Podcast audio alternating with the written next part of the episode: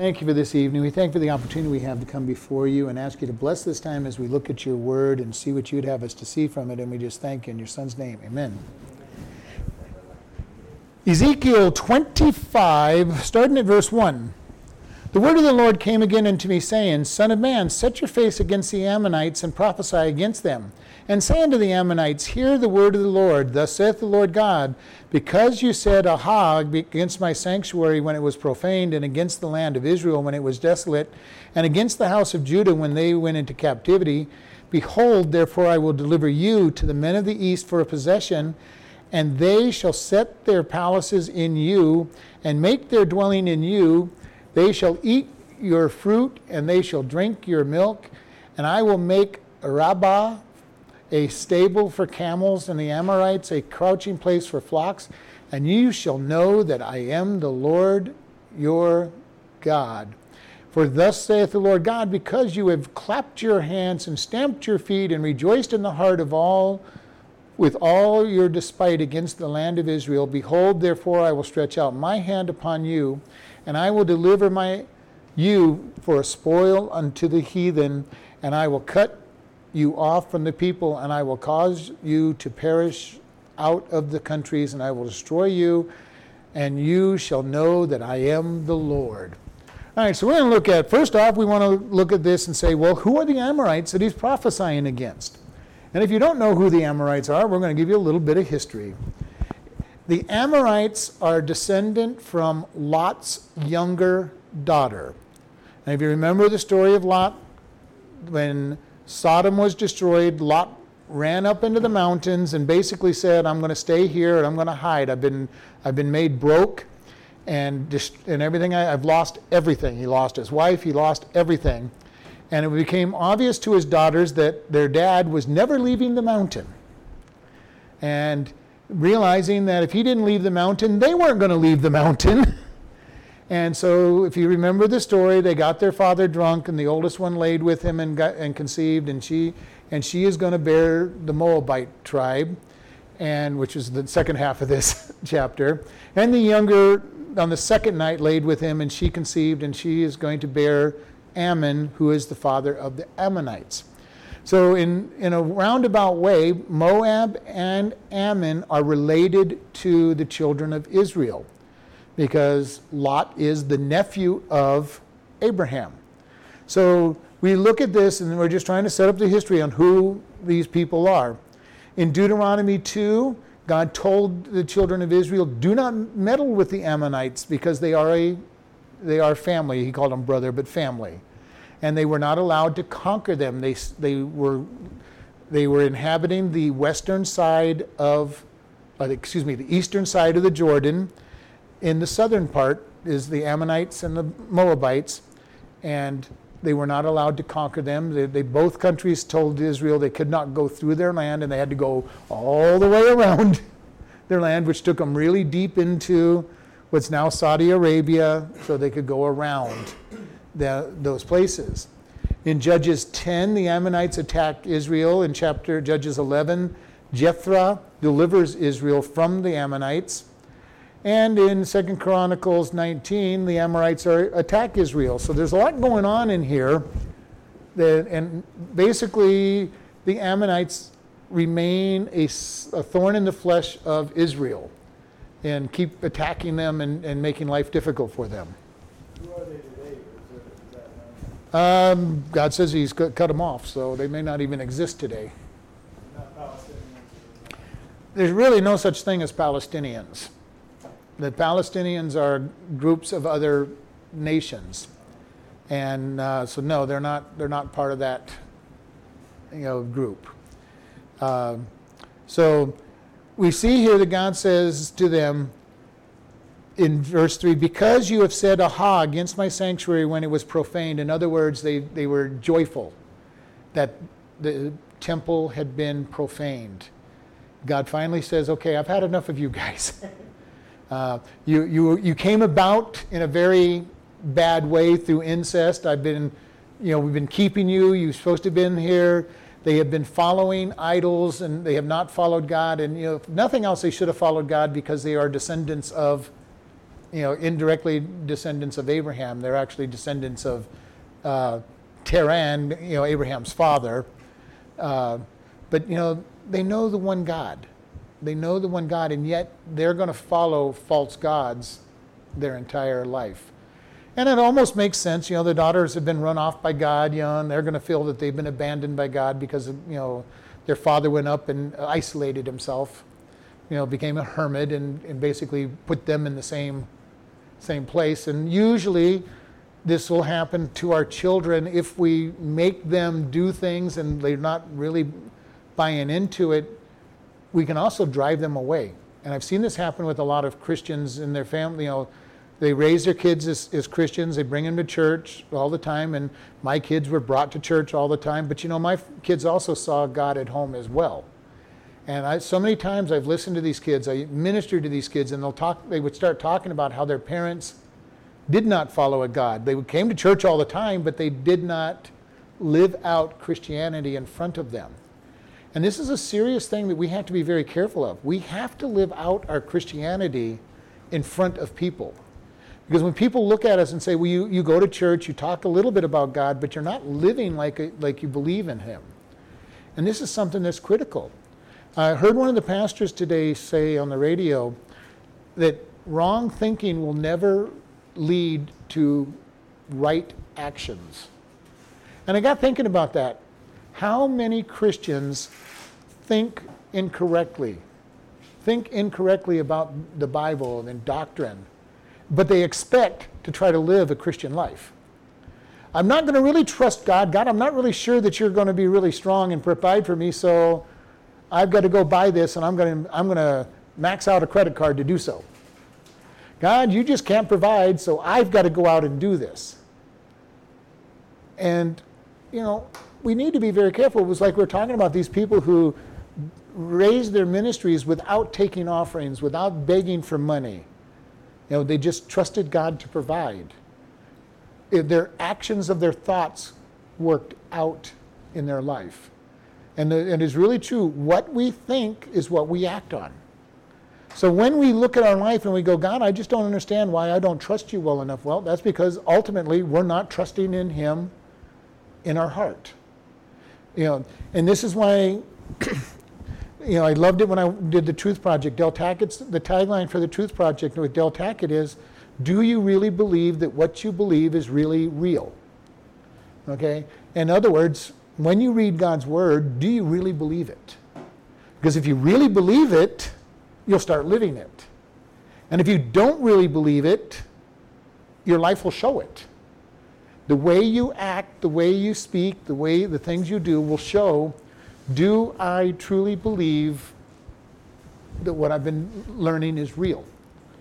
And we're not saying this to be accusatory or anything, but you know, when you look at your life and you go, where did this action come from?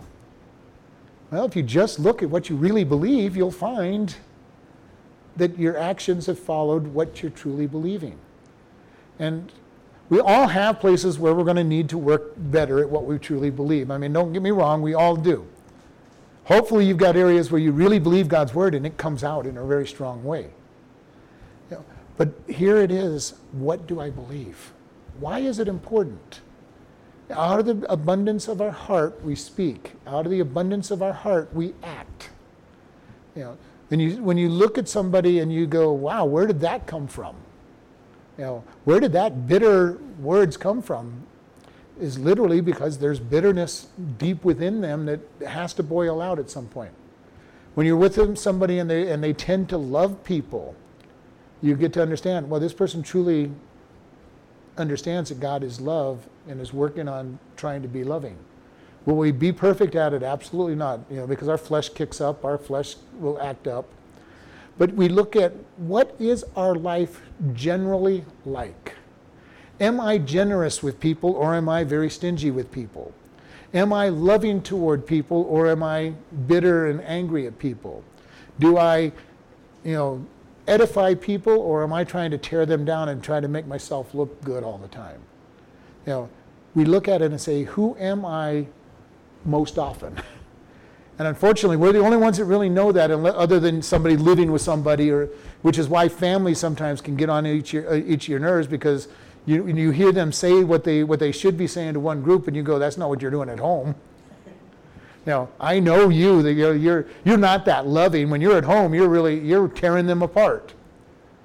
Uh, and this is something that's very important. We need to be living out at home what we are trying to live out in front of other people, and not try to pretend to be something we're not. And we tend to do that because sometimes we know that we're not what we want to what we want to be, and so we try to show people that we are what we want, what we think we should be. And and the bad thing about that is when they do see who we are, it really scares them, especially when you're very different from it. And I've seen people who just explode at people, and you wonder, wow, you know. Yeah, you, you were just being really loving to people, and all of a sudden you're, you know, clawing their eyes out. And you're going, where did that come from? And you go, in their heart, deep down in their heart, that love is, is a phoniness to it. And again, not saying that we're going to be perfect at it. We cannot love perfectly. We cannot be forgiving perfectly. We cannot be generous perfectly because our flesh will act up. But who are we in general? And this is very important for us to understand. Who am I in general, God? Show me. How am I growing? And this is why I tell people I like to watch people and look at this is where you are today. Where were you a year ago? Where were you 10 years ago? Five years ago? Are you trending more like God or are you trending to be more like the world? And that's very important for us. As long as you're growing and moving toward God likeness, then that's good. And we've said it over and over. The only way you can really know that is by looking back over a period of time because we don't see it on a day to day, week to week basis. But where are you compared to last year? Where are you compared to five years ago? Are you more loving, more kind, more God, more conscious of what God's doing in your life, or less? And if you're less, then you have to start looking at what's going on in my life and how do I really know God? Most people who can't answer them don't want to answer them because they're afraid of looking at who they really are. Which is why I share with people, you know, we need to be asking ourselves, am I more like God today than I was a year ago? It's something we have to. The unexamined life is not worth living, is what uh, C.S. Lewis said. And might have been somebody else that said it, but I know that he said it. But you know, we've got to look at our life and say, Am I growing in Christ? Am I getting to be more like him. And if I'm not, then I have to be willing to say, why not? Do I really know him? Am I, or am I just playing games with him? And this takes us to what I've said. The scariest verse to me in the Bible is when Jesus says, Depart from me, I never knew you.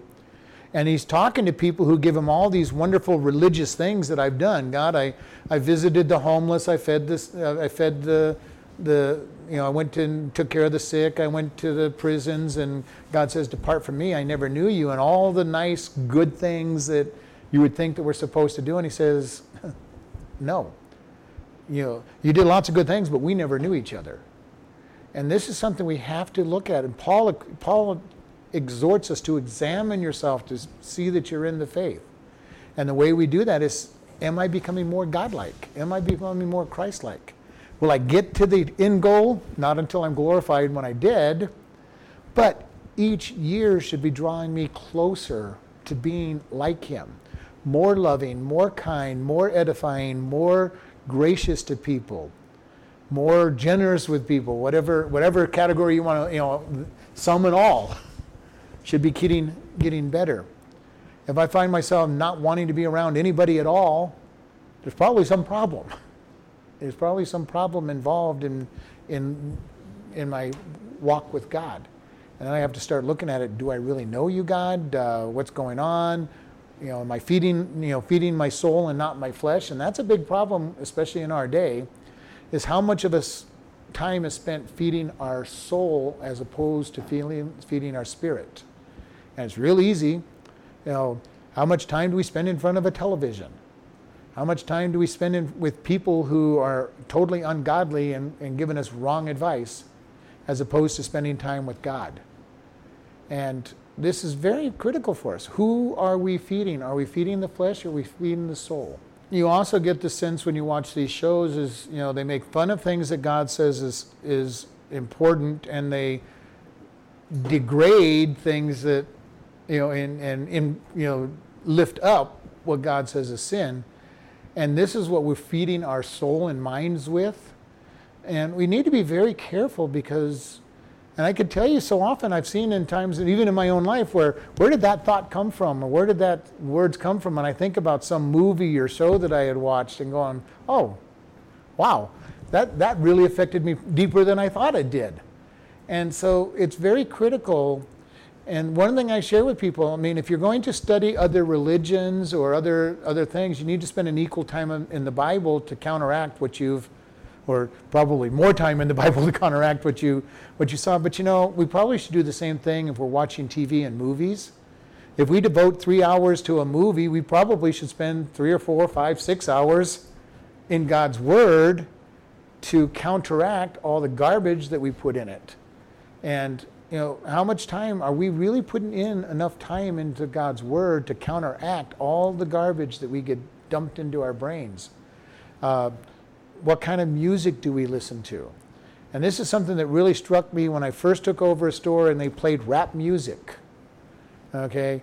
And it took me, I didn't change it instantly. I knew I couldn't stand the word of music, but then I, after about three days, I actually started understanding the words. And at that point, it was like, no, we are not putting, I'm in here more than anybody else. We are not putting these words in my brain 60 hours a week to, to listen to this garbage because the words were literally filthy and violent.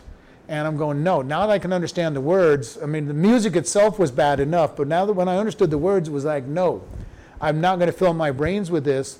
Uh, so we ended up, you know, long story, but we ended up, you know, they, they listened to uh, oldies from the Motown because it was a black neighborhood, so Motown fit well. But I took them down to elevator music to start with so that they would be happy with anything yeah, so Motown. Well, I first took them to the oldies, and then they convinced me to go to Motown, which I had no problem with. But it's even those words were not ones I wanted to fill my mind with, but it was a whole lot better than what you know what I what they would wanted to listen to. But you know how easy it is for our minds to be affected and to be polluted from all kinds of stuff. And the more we get in, the closer we draw to God, the more we're going to realize how polluted everything else that we're dealing with is. And believe me, it's taken me most of, most of the 40 years of walking with God, 45 years of walking with God, to get to the point of seeing how awful most of what's on TV is.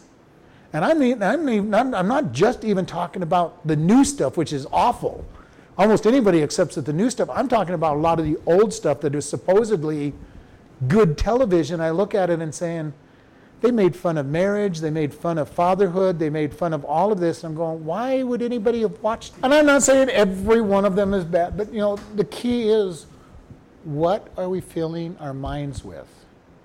Because I don't know how we're on this topic, but that's okay. uh, because it's so important. How are we going to grow? You know, we need to say God's word is important. We need to be listening to Bible teaching. We need to be studying on our own. We need to be literally putting as much time in God's word or something that is edifying in that nature as we do in anywhere else.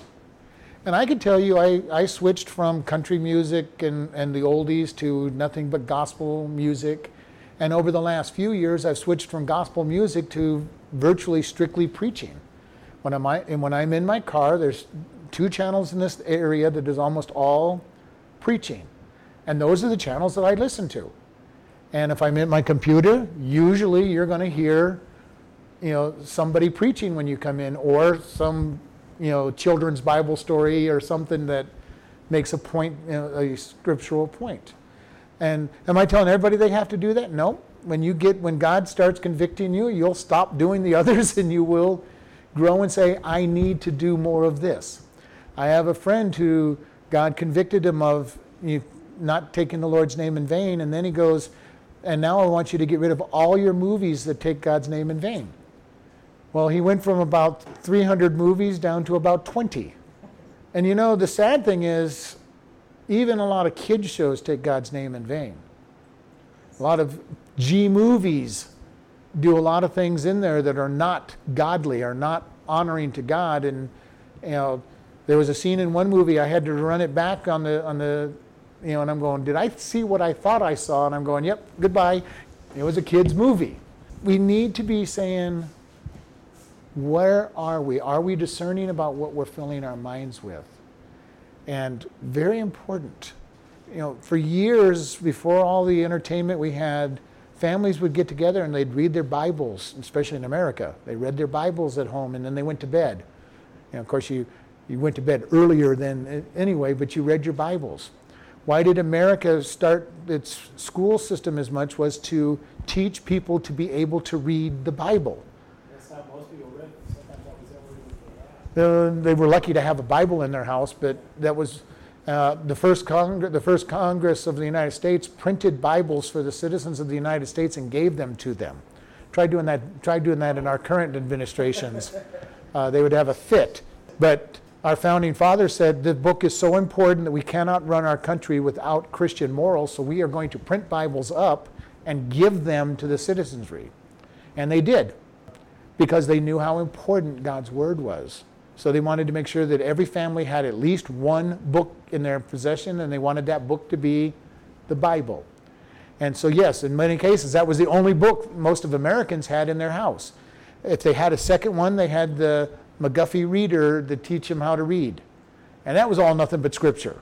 Until the early 18 until the early 1800s, the Bible is the book that they used in the school to teach people to read. In the 1800s, Dewey changed the school system and started taking the Bible and, and God out of the school system, of the public education. Because he was an evolutionist, he believed in evolution, and he started taking, he started applying evolution to the school districts, and he started taking the Bible and God, you know, so he was, this whole idea of the Bible, you know, that all this started in the 1960s or anything, it's, it had already been going on for 110 years by the time that he invented the Dewey Decimal System. He was into education. He was, but he was the one who really started changing the schools. Schools are an indoctrination center for our kids. They're following the communist uh, communist rules. Give us the children, and we will we will own, we will tell you what's going to happen in the future. Uh, Hitler did it. Stalin did it. You know, dictators all try to get control of the school so they can change the thinking of the young people because it's easier to change their thinking than the adults. And the scary thing is the thinking that we look at as Christians and, and older people look at as being bizarre and, and, and strange, they think of it as normal. And because nobody's ever challenged them, nobody's ever told them that it's wrong, and it's kind of scary. If you talk to your grandkids about things, be ready for some shocks when you talk to your grandkids. You know, they're going to believe things that you could not even possibly, you know, con- conceive of. You know, our kids today in school are being taught that capitalism is bad, that socialism is good, communism is even better, and you start talking to them, you're going to hear that from your grandkids. You know, especially if you ask them specific questions. Uh, they'll tell you all about how it's all bad, you know. And when I first moved to Kingman, I used to talk to my niece and nephew, and they would say something. I'm going, "Why do you believe that?" Well, well, my teacher said so. But yeah, but what proofs are there? You know, share with me, tell me. And I tried to make them think because nobody in their life was making them think.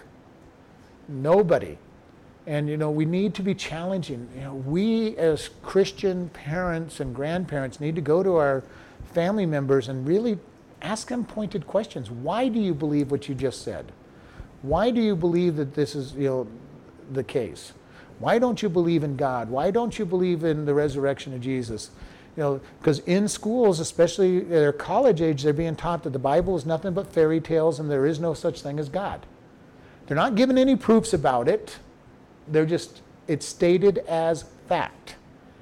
And you're not supposed to think. Our world right now is not supposed to think. You're just supposed to believe what you're taught.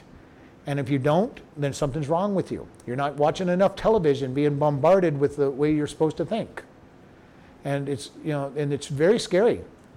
You know, we see the disrespect from all of our kids and some our grandkids and, and all the kids. And if you watch the shows that these kids are watching, You watch the kids on those shows being disrespectful to every authority and getting away with it. There's no consequence in those shows for being disrespectful against authority. So our kids go out and do just what they see be disrespectful against authority. And then they wonder why people hold them accountable for their disrespect because they're dealing with adults who aren't watching the same shows that thinks it's okay to be disrespectful to the adults. And so this creates a battle between the adult and the child because they're going, well, I don't know what's wrong with it. I, I watch it. I watch 20 hours a day of, of this disrespectful attitude, and you're telling me I'm wrong.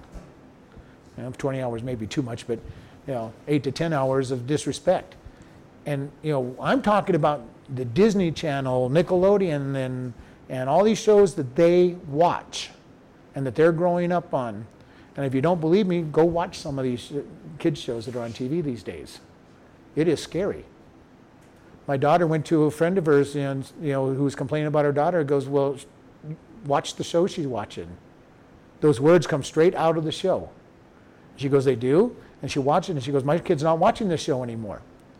You know, we, we think that these kids shows are okay because we grew up on a kids shows that were supposedly okay, and most of them weren't eh, weren't a whole lot better, but they weren't as bad. And we just dump our kids in front of a TV and say, "Hey, just feed your mind with these we, these kids shows. Go watch these disrespectful kids. Go watch these, you know, people doing wrong things and getting away with it. Go watch them." You know, blasphemy God, you know, go watch these shows that tell them all about evolution. Go watch these, these shows that teach them disrespect. And then we wonder why they're acting out.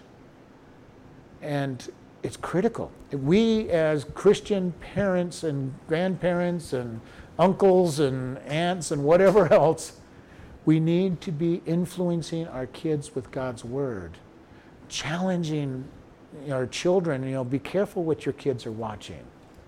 You know, you, you, you know, especially when they start talking about how disrespectful their kids are becoming. Well, go sit down and watch what they're watching and see why they're why they're behaving that way. And they've been getting progressively worse because I think of some of the Christian, uh, some of the shows my kids watched, and I was bothered by some of those shows in the, and this was 30 years ago, and I was already being bothered by it. Now they are blatant. My kids used to get mad at me because I wouldn't let them watch The Simpsons when everybody else was watching them, and that was back when they first came out. And I'm going, no, you're not going to watch a kid, you know, and I'd only watched one half an episode. And I'm going, you're not watching a kid who's who thinks he's smarter than the adults, who's who's smart, you know, smart mouthing as all the adults in the neighborhood. No, that's not going to happen. And over time, I took more and more shows away from them because I'm going, no, you're not watching these. Now, what they did when they were at their friends' houses and stuff, I can't say, but you know, how much do we fill our minds with all of these? Many sitcoms are in that same same place that we as adults can watch. Uh, and I've heard people go, well, it's really not that bad a show. Okay, this person's sleeping with that one, this one's sleeping with this one, this one's cheating their company, this one is, is drinking himself into oblivion every night without, with no consequences for any of this stuff, and you don't think the show's bad? Where do you draw your lines? Are you, are you looking and saying, God, what do you, what do you stand for? The problem is we don't think about how much entertainment affects us.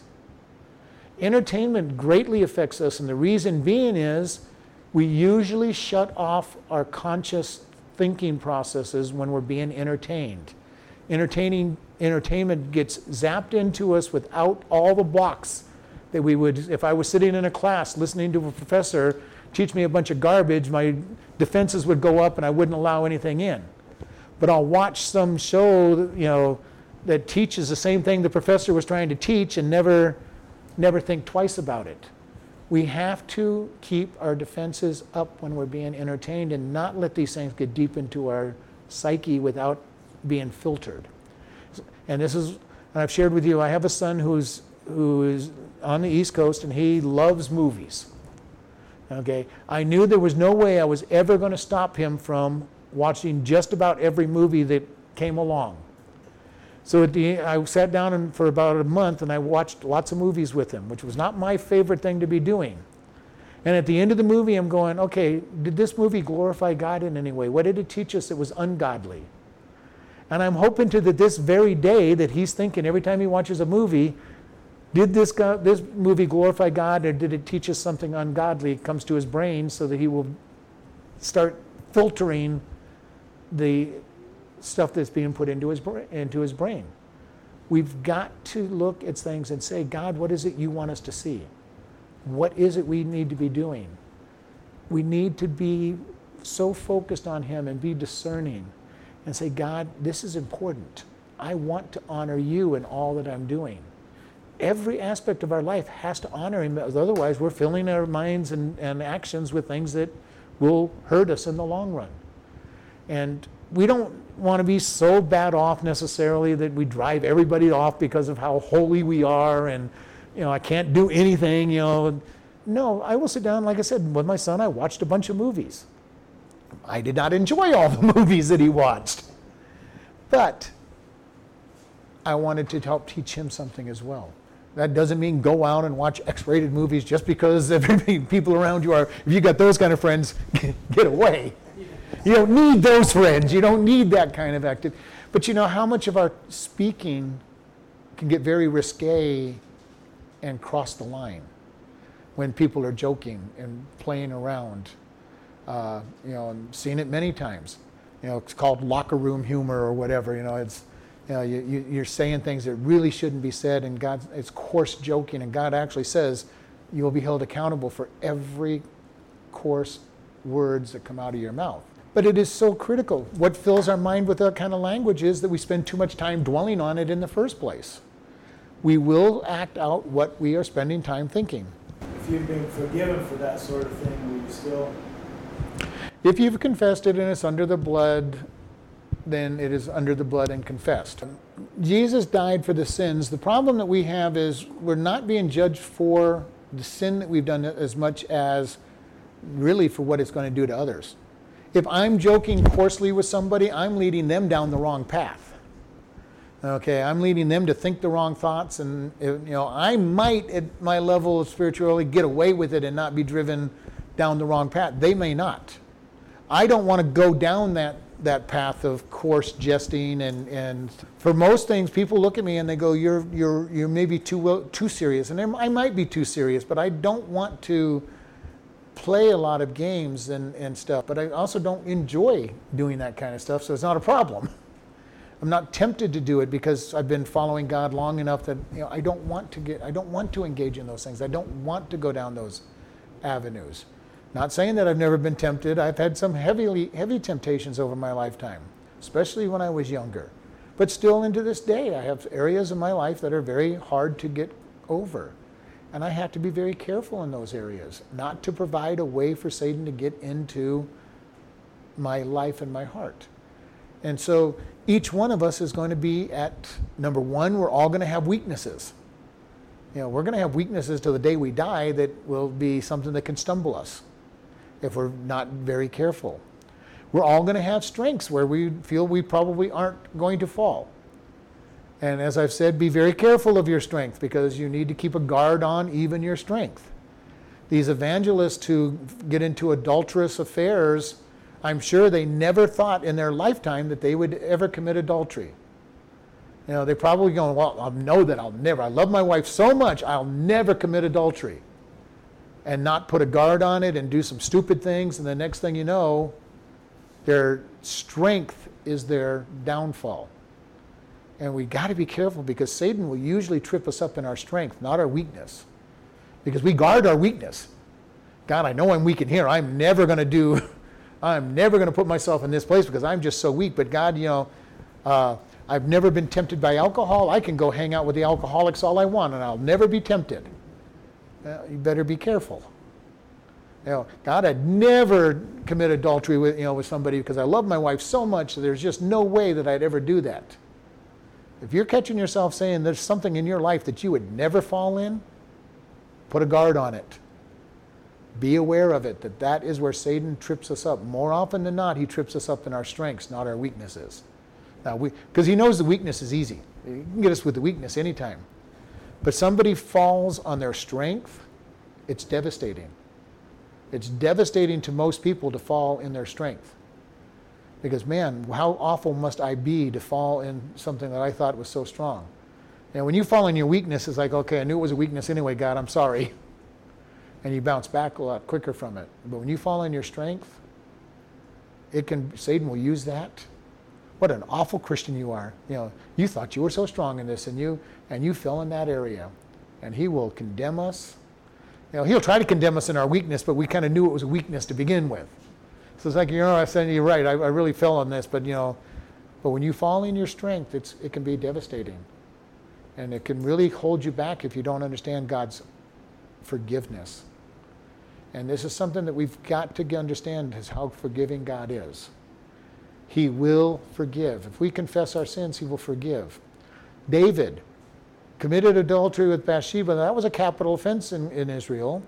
Then he went out and murdered Uriah, which is a second capital offense. Okay, he deserved to be executed, which is why he tried so hard to hide it all, because he knew that the punishment for both those crimes was death, and God forgave him. All right? So God will forgive sin. There's consequences for the sin. David suffered great consequences for both the adultery and the murder. He, say, he, say, he faced all kinds of consequences. God said, The sword's never going to leave your family. What you did in private will be done out in public. And when Absalom chased him out, he took David's concubines up onto the rooftop of the palace and, and, and took, them, took them in plain view of everybody. Uh, so God said, you know, what you did in, you know, what you did in private is going to be, you know, in, done in public. And the sword never left his family. His kids were killing each other, and uh, they were always at war. There's consequence for what we do wrong. That's interesting because first saw Bathsheba from the Yeah, yeah. I guess that's what we call as irony. Well, that's what God said would happen.